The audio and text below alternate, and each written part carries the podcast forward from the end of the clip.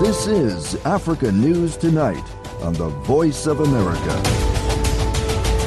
Hello and welcome. Welcome to Africa News Tonight from the English to Africa service of the Voice of America, your source for Pan African news and world developments. I'm Iheyes Wuhib in Washington.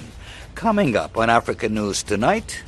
You would like to see an African continent that is not exploited, an African continent that is thriving, that its leaders are doing their, their utmost to improve the lives of their people. That's Father Paul Samasumo, head of the Vatican News Service, on the Pope's wish for Africa on his current tour. Details coming up. Also, the leaders of Djibouti, Ethiopia, Kenya, and Somalia meet in Mogadishu to discuss the ongoing fight against Al Shabaab militants. Israeli Prime Minister Benjamin Netanyahu says Chad will open an embassy in Israel today. And Equatorial Guinea names its first female prime minister. These stories and more on Africa News tonight. We start with our top story. Pope Francis today presided at an open air mass before more than a million people in Kinshasa and urged the people of the Democratic Republic of Congo to seek peace. The eastern DRC has long been racked by conflict with more than 100 militant groups operating in the region. Per te che in questo paese ti dici cristiano in his sermon, the Pope says God tells Christians to lay down their arms and embrace mercy. Francis says Christians should not be afraid to take the crucifix between their hands and give Jesus a chance to heal their hearts. And he says it is a beautiful thing for people to open their hearts and homes to peace. He encourages his audience to write the words peace by with you on their homes, saying displaying those words will be a prophetic statement to their country. Shortly after his arrival in Kinshasa yesterday, Pope Francis plunged headfirst into his agenda, denouncing the centuries long exploitation of Africa by colonial powers, today's multinational extraction industries, and the neighboring countries interfering in DRC's affairs that has led to a surge in fighting in the East.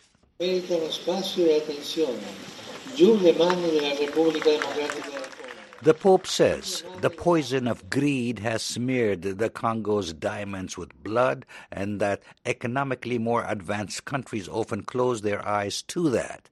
Francis says this country and this continent deserves to be respected and listened to. They deserve to find space and receive attention. To applause, he says, hands off the Democratic Republic of the Congo, hands off Africa.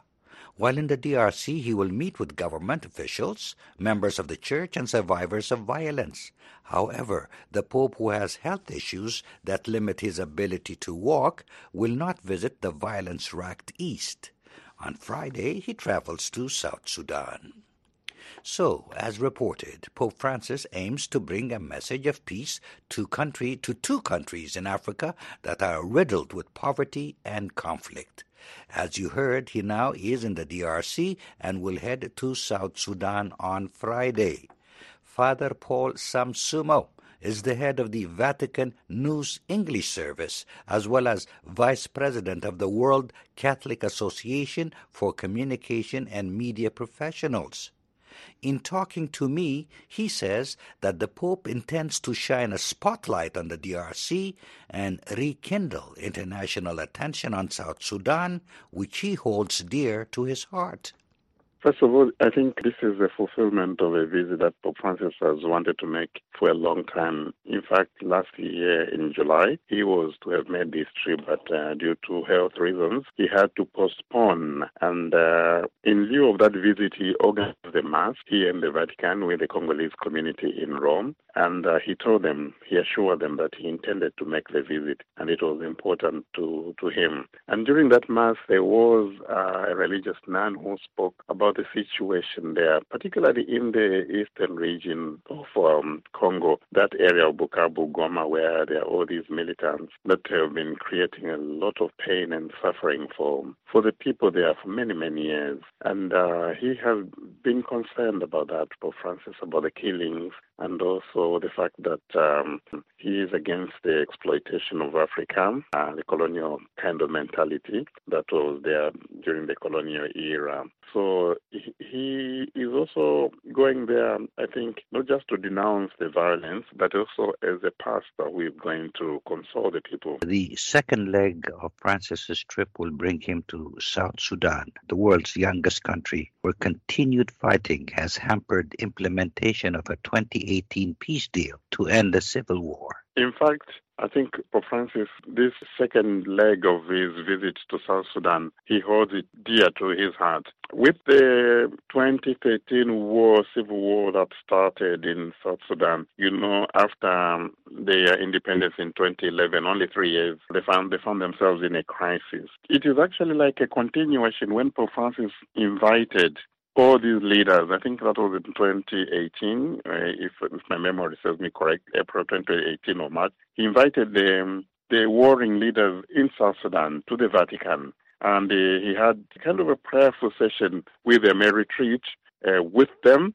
in, camp, in, in, in the presence of the South Sudanese Council of Churches, which encompasses not only Catholics but also other leaders, other Christian uh, leaders of the, the Pentecostal, the Evangelicals, the Presbyterians, the Anglicans, and so forth. So they were there and they spent a few days in the Vatican praying together, and uh, he was really trying to encourage them to work together for once and kind of stop the war. I, I spoke with one of the bishops of Tombura-Yambio recently, Bishop Hiiboro Kussala, and he was speaking to me about how complex it is to implement, and now they've had to extend it.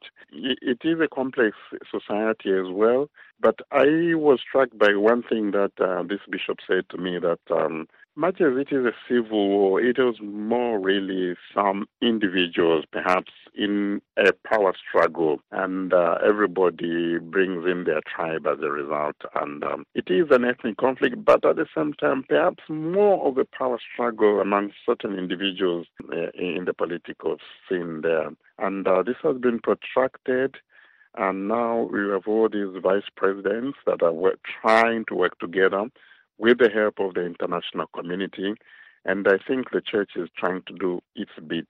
And finally, Father, this trip the Pope is taking to Africa now is the fifth to the African continent in his 10 years of pontification as Francis seeks to make his mark on reshaping the church. Most interesting, as you have said, Pope Francis, he has gone to, he has not gone to the big Catholic countries. Perhaps Congo will be the first time that he's doing but if you look at his previous visits, they've been to the Central African Republic, places that are troubled. What I would say myself is that uh, he goes to the periphery where the church is bandaging those who are wounded, those who are suffering. He would like to see an African continent that is not exploited, an African continent that is thriving, that his leaders are doing their, their utmost to improve the lives of their people, migration has also been one of the hallmarks that he has been dealing with, and a lot of young people leaving Africa coming to Europe in search for. Some of them are running from conflicts, like what has been happening in South Sudan. Some of them are running from just there is nothing back home, so they're trying to make a living. And Pope Francis, I think, would like to encourage better life for many Africans, not just Catholics, but uh, Africans in general. Father Paul Samasumo is the head of the Vatican News English Service as well as vice president of the World Catholic Association for Communication and Media Professionals. He spoke to me from Rome. The past year saw little progress in tackling global corruption due to greater violence and insecurity, according to the organization Transparency International. Their annual index measures citizens' perceptions of the level of corruption. As Henry Ridgwell reports, there are some encouraging signs that corruption is being successfully tackled in Africa. For the sixth year running, South Sudan, Syria, and Somalia are at the bottom of Transparency International's Corruption Perception Index. The report says conflict and corruption create a vicious cycle. Roberto Kukutschka is from Transparency International. Having weak and corrupt uh, police and defense sectors, including also here uh, other law enforcement organization or institutions such as the courts or the judiciary itself, um, it is very unlikely that we will be able to um, to tackle uh, organized crime or yeah the, the, the effects of organized crime and and uh, terrorism. The report says Russia's invasion of Ukraine last February exemplifies the threat that corruption poses for global security. The authors say Russian oligarchs have amassed fortunes by pledging loyalty to President Vladimir Putin, who operates with impunity in the absence of any checks on power. Transparency International says perceived corruption worsened in Brazil under former President Jair Bolsonaro. Bolsonaro's supporters attacked the parliament, Supreme Court, and presidential palace following his election loss in January. Again, Roberto Kukutschka. It is much easier for corruption to occur when these checks and balances are weaker. That's why one of our main recommendations uh, this year and also in the past has been to really focus on establishing very clear uh, separation of powers uh, across the you know the, the, the judiciary, the, le- the legislature, and the executive. Whenever we have those three branches of power. The index ranks 180 countries by the perceived level of corruption, using data from 13 external sources, including the World Bank. Denmark, Finland, and Norway top the index. But several European countries are at historic lows, including Britain, which has slipped 10 places in the past five years following a series of political scandals. Some African nations have made significant progress, including Angola, Ivory Coast, Ethiopia, and Senegal. Again, Roberto Kukutschka of Transparency International. Seven of the 24 countries that we see improving uh, are actually in Africa. So this is one of the regions that is stuck at the bottom of the index, but where we also see um, progress happening. Transparency International said governments must do more to tackle corruption by reinforcing checks and balances on power and upholding rights to information. Henry Ridgwell for VOA News, London. Belarus President Alexander Lukashenko, who is in Zimbabwe for a three day visit, says sanctions by the West have not harmed either country. He says both countries should take the opportunity to develop their economies using their natural resources. Rutendo Mawere reports from Harare. Lukashenko offered his view of Western sanctions on Zimbabwe at a media briefing held at State House Tuesday. It was because of the decision of your country to take control over your natural resources that the Western countries, including the United States, imposed the sanctions on Zimbabwe. Lukashenko said because of the penalties, Belarus is now benefiting from Zimbabwe's natural resources. Imposition of sanctions uh, on Belarus and Zimbabwe was not just a curse but also a blessing because uh, if not for the sanctions, maybe Zimbabwe would continue trading with the West, selling its natural resources. But now, because of the sanctions, Zimbabwe is trading with Belarus, and we are happy to trade with Zimbabwe. Lukashenko says sanctions on Belarus for supporting Russia in its invasion of Ukraine have had no effect. Uh, the United States is not the only country of the world there are uh, around more than uh, 200 states ready to cooperate with Belarus, and we are ready to cooperate with them. Speaking at the briefing Tuesday, Zimbabwe President Emmerson Mnangagwa said Harare is strengthening and deepening its ties with Belarus. He said Harare has bought tractors, combine harvesters, and other agricultural equipment from Belarus as part of a farm mechanization project to restore food security. The two countries are victims of sanctions from the West. We now wish to further this cooperation to extend to other aspects of the economy, like our mining sector and our tourism. The United States and the European Union maintain sanctions against officials of the ruling ZANU-PF and their cronies are for human rights abuses and autocratic tendencies, including the suppression of dissent and a lack of free and fair elections. However, Mnangagwa said Zimbabwe was a democracy. Every five years we have elections. Since 1980, got our independence. And the ruling party, ZANU-PF, has been winning all these elections. And they shall continue winning them. Belarus says despite the fallout caused by the Ukraine invasion, including inflation and Belarus says despite the fallout caused by the Ukraine invasion, including inflation and a drop in grain exports to Africa, it will continue rendering assistance to Russia. While opposition leaders in the country warn the ZANU-PF government of cooperating with a country like Belarus that openly supports Russia's invasion, Mnangagwa declared that Harare will seek relations with all friendly nations. Reporting for VOA Africa, this is Rutendo Mawere Narare.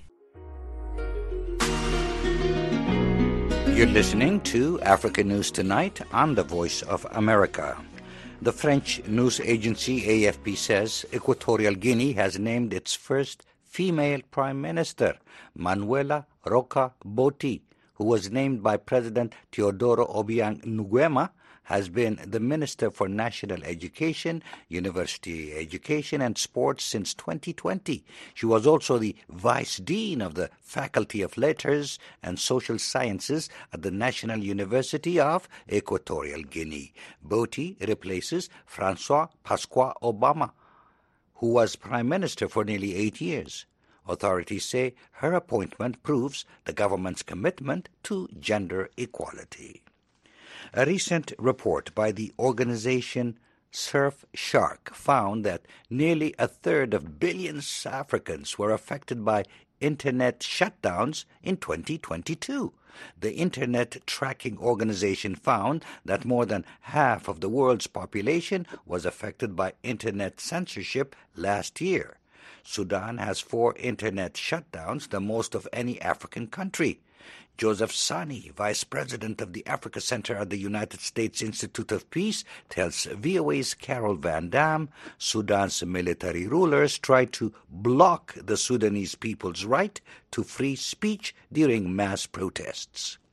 The, the military came down very heavily, frankly, against the, the protesters, and they have used all kinds of oppressive means to stop the protest, including internet shutdown things are changing, hopefully, uh, in resolving the political tension and the political um, finding ways for a transition to civilian power. But in fact, but before that, the regime used oppressive tactics uh, such as shutdown, harassing oppositions, particularly uh, citizen groups.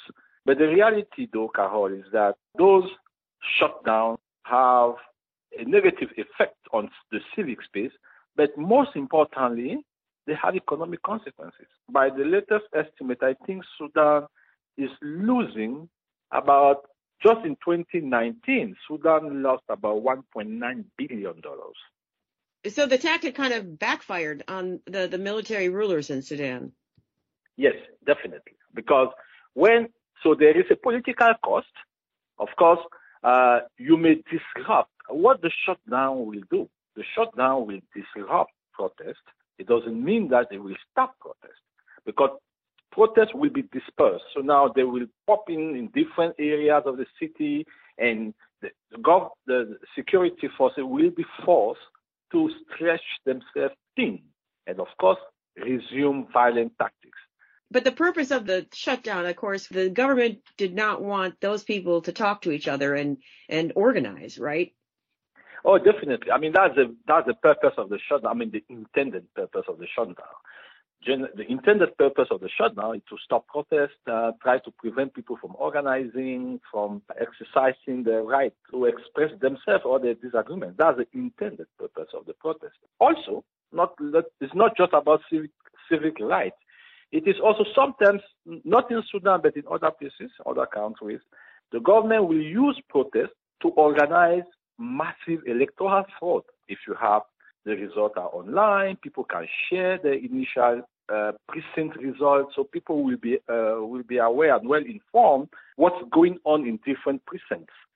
So, looking ahead at 2023, how do you think we still don't have a, a permanent government? How do you think it's going to play out this year as far as when protests happen, if they happen? Is the military rulership going to, you know, turn back to their same tactics?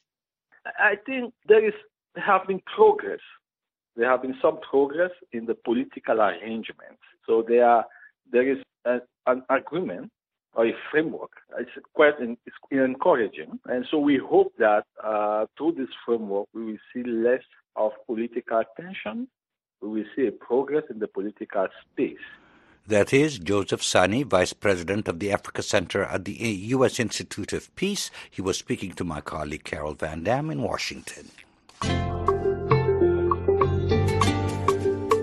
South Africa's major cities are running dry, and city fathers are extremely worried as the problem adds to already devastating daily power cuts. Residents are now resorting to buying water with poor citizens swarming water tankers supplied by the authorities. As Thuso Khumalo reports from Johannesburg, there are now fears that this could have a follow-up effect on the already ailing economy that is highly dependent on the commercial activities of these cities. Residents of KwaNgqongolosi community in Durban are the latest community to barricade roads with stones and burning tires in protest against water shortages. Taps have run dry in some parts of the city, a popular tourist site. Schools have to close while businesses like car washes, restaurants, and saloons have ground to a halt. In the capital city of Pretoria, now called Tshwane, it is now a common sight seeing residents with gallons and buckets in hand jostling for water around mobile water tanks. The mayoral committee member of the city of Tshwane, responsible for utilities, Daryl Johnston, told a group of journalists that the shortage is a big blow to the city. We've been struggling with, with the reservoirs across the length and breadth of the city, and uh, the issue is obviously to do with the Rand Water's uh, restriction or limitation of flow on the water meters in the city of Tshwane. Uh, but there are also problems seemingly within their system and very low levels within their system at their key reservoirs. Johannesburg, the country's commercial hub, has not been spared. The city's Department of Water spokesperson Puleng Mopeli told the media that many residents are affected. Let's say tens of thousands, because when we look at our systems, we have about 11 systems that are affected at the moment. City fathers are now scratching their heads for solutions. Some say the cause of the problem are constant power cuts needed to drive water pumps. The current heat wave hitting the country is making the problem worse by eating up water reservoirs. Meanwhile, citizens in the cities and across the country continue to spend many hours a day without electricity. Many are losing jobs and livelihoods. Johannesburg resident Tandizwane told VOA that they are barely surviving. This is very bad. You open the taps, there is no water. You try to cook, there is no electricity. You are going to work, no traffic light. You are stuck on the traffic. What is this? Can somebody wake up, please? The government is now planning to declare the power cut a national disaster so the government can provide emergency financial relief needed to end the crisis. Thuso Khumalo for VOA News, Johannesburg. And with that, we wrap up this edition of Africa News Tonight. I'm Yehiyas Wuhib in Washington. For all the latest development on the continent 24 7, visit our website at voaafrica.com. On behalf of our producer, Mokbilia Baro, and our engineer, Patrick Dea, thanks for choosing the Voice of America.